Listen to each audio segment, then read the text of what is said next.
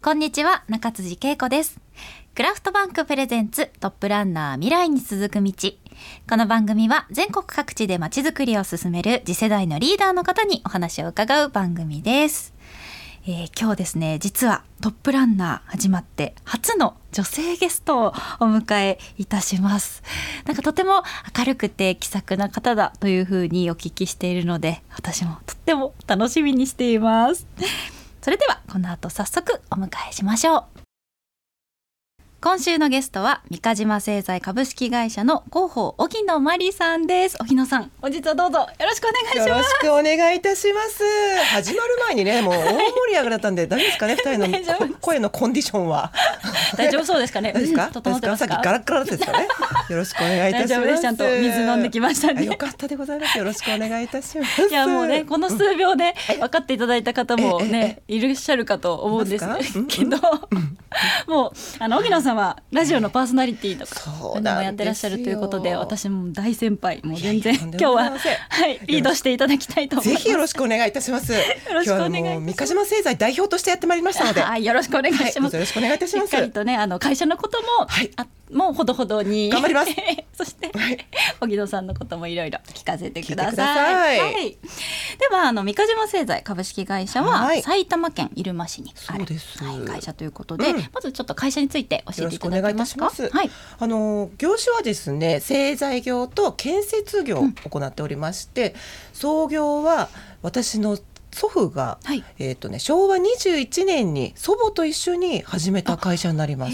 ご夫婦で。そうなんです。でその後父が昭和38年にえーと、建設業を始めまして、うん、今では製材と建設を一緒にしています三ヶ島製材、うん、それから三ヶ島建設という会社をグループ会社として行っております。うん、あのうちはですねあの父と母今もあの祖父と祖母は亡くなりましたので、はい、父と母とそれからの姉夫婦、はい、それからの叔父で親戚、それからの愉快なあの社員さんたちと総勢15名で、はい、働いているという会社になりますです。ホームページを拝見したんですけど、はい、あの皆さんの写真がねお一方ずつ載ってて、すごいんですよキャラが。私もそうですか？大丈夫ですか？何も言ってないですよ。はい。15分の1ですがよろしくお願いいたします でも本当にアットホームな雰囲気でなんか皆さんの顔が見えるしすごいいいなと思いました。もうあのうちの会社本当に創業してあの祖父がとにかく怖かったんですね。普通あのあのちびまる子ちゃんのおじいちゃまのような可愛いおばおじいちゃんおばあちゃん想像していたんですけれども うちのおじいちゃんは本当に怖かったんですよ。はい、なんでそんなおじいちゃんだったんですけども101まで行きましてですね。はい。なんですけどもおじいちゃんの教えがやっぱりあの従業員はもちろんのこと、うん、あの住まい手の皆さん接種の皆さんもちろんのことあの、えっと、その職人さんたちですね家を建てられる、うん、その方たちとも仲良くしなさいコミュニケーションを取りなさい、うん、じゃないといい家はできませんよということの教えのもと行っているという会社になります。はい 言いました。あの荻野さん自身は、あの最初からこの三ヶ島製材で働かれていたというわけじゃないんですよね。違うんです。あの本当にあの人材派遣会社の営業マンを経まして、それからえっとコミュニティ放送局の社員を務めまして、うん、その後えっと、フリーになっていたんですけれどフリーのあのアナウンサーしてましたけれども、うん、あのうち3姉妹の私末っ子なんですね。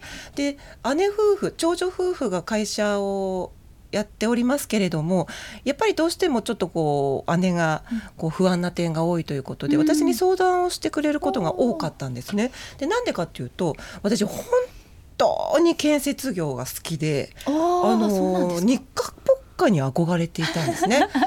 あのお衣装に。お衣装に。そうなんです。あれを着たいであの姉にあれを着る機会を与えていただけるのならば私もやりますと。そして私ニカポカを着ることができまして着て。いるからには監督と一緒に現場に行くことができましてという経緯でございます。お衣装から入りましお衣装から。え本当にその大好き興味があるのは、うん。うん、ニッカポッカお衣装。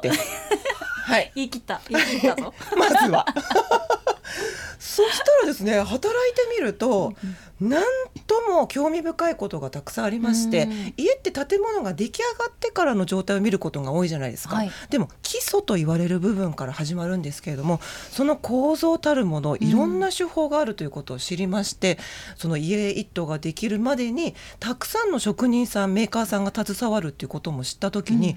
私人が大好きなんですね。はい。これはいいぞと。お。全部質問攻めにしたいとはあいうことでこう家が一棟できるまでのことをこう勉強させていただきたいということで今に至っております。なるほど。じゃあもう本当に最初、何もない状態から家が建つまでそうです。みんなに質問攻め。質問攻めです。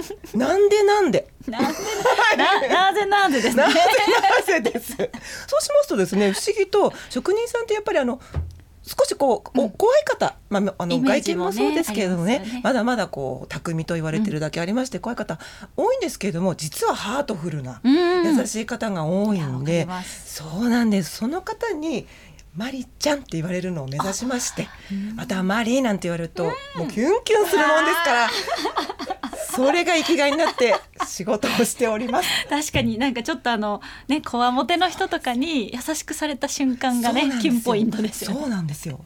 なんで日々楽しく働いております。あーそれでもなんか職人さんがうん。こう、まあ最初は本当に怖かったとしても、うん。ちょっとずつこう心を開いてくれたりとかちょっと聞くとちょっと喜んで話してくれたりとかっていうのは本当にそうなんですよ。ありますよね。でやっぱりおあのどうしてもこの世界女性が少ないんですよね。うんうんうん。あの建設会社さんで働いていたとしてもやっぱり事務方だったりとかうん。っていうことが多いんですけれども、その現場に行った時にその水道工事っていうこう重たいものをわりかし扱うような業者さんの中に私と同い年の女性がいたんですね。ミキティっていうんですけれども。ミキティが、はい、そのミキティと出会ったことも私には大きくてですね彼女も本当にあの重いものを運ぶ時にこうなんでしょうね。周りから違う業種の職人さんたちが当たり前のように彼女のものを手伝ってあげてる姿を見へてーやっぱりこう施主さんたちにもこういった姿を見ていただきたいとか、うんうん。やっぱりいい家を作る時ってあの、まあ、いろいろリサーチをしたところ職人さん同士のこう仲があまり良くないと、うんうん。家というのも気が悪いのももちろんですけれどもいい家ができてないような気がしました。やっぱりね風通しがいいっていうのが一番、もうしずさんにも納得いただけるような家ができているんだなということも痛感しております。うん。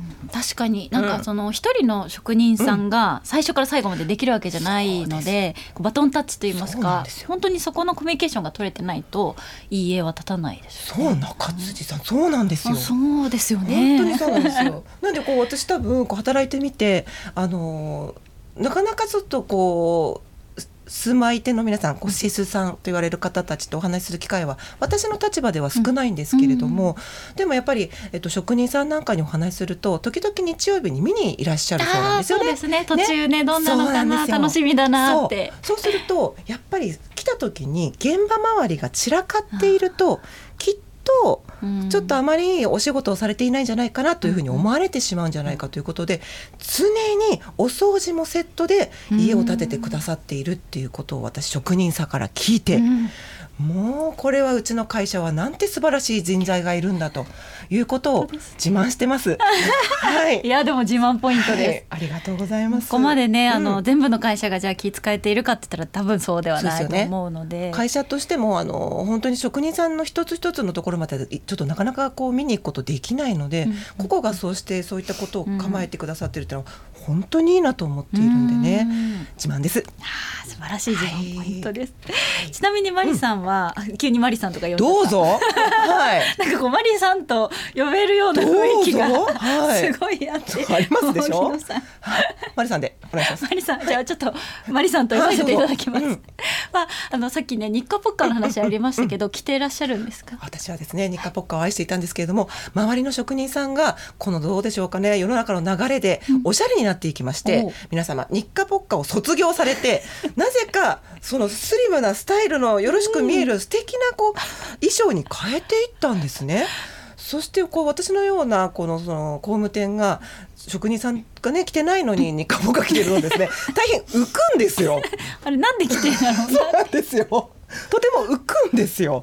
なんかね、なのでこれおかしいんじゃないかということで、こう私は調和を持たせたいと思いまして、今はあのオーバーオール、オーバーオールつなぎを着ております。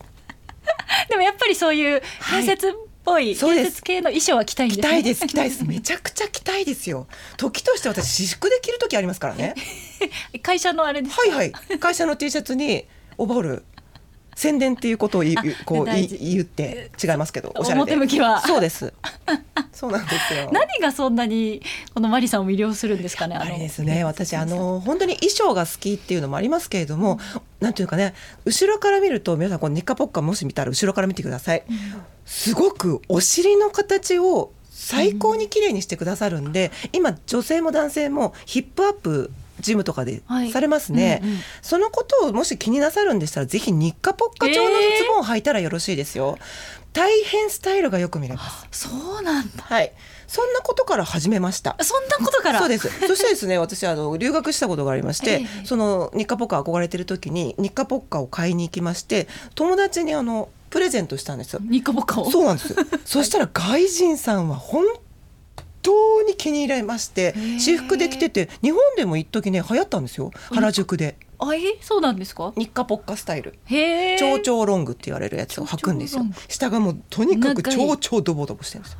そうなんで何事もやっぱりこう形から入るっていうのも長続きの秘訣いではやでもございます。確かに好きであることがねテンション上がることは大事ですよねそうなんです。でもねなかなか今ね来てる方少ないんですけれどもね募集します。一緒に来てくれるお願いいたします。ところであのマリさんはですね先ほど頭でもちょっとラジオの話ちらっとしましたけど、はいその他にもいろんなエンタメの方でご活躍ということでご活躍ですか？ありがとうございます。どんなことをしてらっしゃるんですか？例えばですね、えっ、とケーブルテレビのアナウンサーなんですけれども、うんうんこれはですね、あのニュースを読んでるんですよ。ニュースですか？NEWS それでございます。そうなんですよ。笑ってはいけない、噛んではいけない、粗相があってはいけない。そうですね。間違えたらすぐにあの訂正を失礼いたしました、はこれやってるんですよこれは寿命が縮みます私にとっては。でもこれはですねあのーやっぱり皆様からこうそういったこともできないじゃいけないと、楽しいことだけす仕事にしてはいけないと、苦手分野もやりなさいということでですね7年間ほどおニュースを読んでおります。それからですね群馬県の沼田市の近くにございます昭和村というところの親善大使をさせていただいておりますです。親善大使を。そうなんです。それはなんかどういったご縁で？これはですね、あのー私ゴルフが好きでですね、へーよくその昭和村の方にこうゴルフしに行ってはいました。で素晴らしいところだなぁなんて思っていた時に、そこで声かけてくださった方がその昭和村のこう重鎮の方でいらして、うん。お話ししていくうちにいろんなイベントにあの呼んでいただきまして、でそんなご縁の中であのー親善大使っていう枠があるんだけどどうだい？ということでお祭りなんか行ったりですね。司会やってます。盛り上げ役。そうなんですよ。いやもうバッチリですね。本当ですか、うん、なのでそんなことをさせていただいたりそれからまあコミュニティ放送局でパーソナリティなどもさせていただいたり、それからですね、私糖質オフアドバイザーでございますので。ねそうなんですよ。さっきちょっとお名刺頂戴して、はい。糖質オフアドバイザなんですの講演会なんかもやってます。あへやえっております。いやでも最近本当に糖質オフのはい商品、お菓子から多多いじゃないですか。ね本当に多いですよね。そうなんですよ。で間違った知識の方がですねリバウンドなさったりとか、まあ、それから本当にあの危険な目に遭う遭うという方も実はいるんです。そうなんです。なんですけどもそれが正しい方法でこうですよ。それからあの難しいとよくないのでそれこそね、今ねおっしゃったようにあのその辺ですぐ入る手軽に入るようなもので、糖質オフしながら、もうダイエットしたりあと何と言ってもですねなんで私がそれを始めたかと言いますとですね年齢を重ねましてですね顔のくすみがすごくなったんですよ。はい。でこれはいけないと思いまして、勉強しましたらえ糖というのはえ？酸化させるんですお肌を。そうなので始めました。えー、顔のくすみとそうなんです。ただつながってディレクターさんもお二人ともお肌綺麗ですえね。ー全然なんかやられてるんですね何もしてないんですよ何もしてない。それは若いからって言いたいの。違う 何もしなくても羨ましい限りです何もしなくても大丈夫なんでって言いたいの？いえいえでも気になってはいて。いえいえなんかもう本当に会社のあの諸先輩方にも,、もうそんなんじゃダメよって日焼け止めも塗らずにって塗ってないの。怒られます。ダメです。ダメですよ。これ40歳になったら出てきますからね。後からねってそうです言いますよねそうです。本当に。でもぜひねそんなことで糖質アドバイザーはいやっております。えー、ちょっと後で教えてください教えます。はい。ぜひ。取り入れます。ありがとうございます。それではここで一曲お送りしましょう。生田リラでジャンプ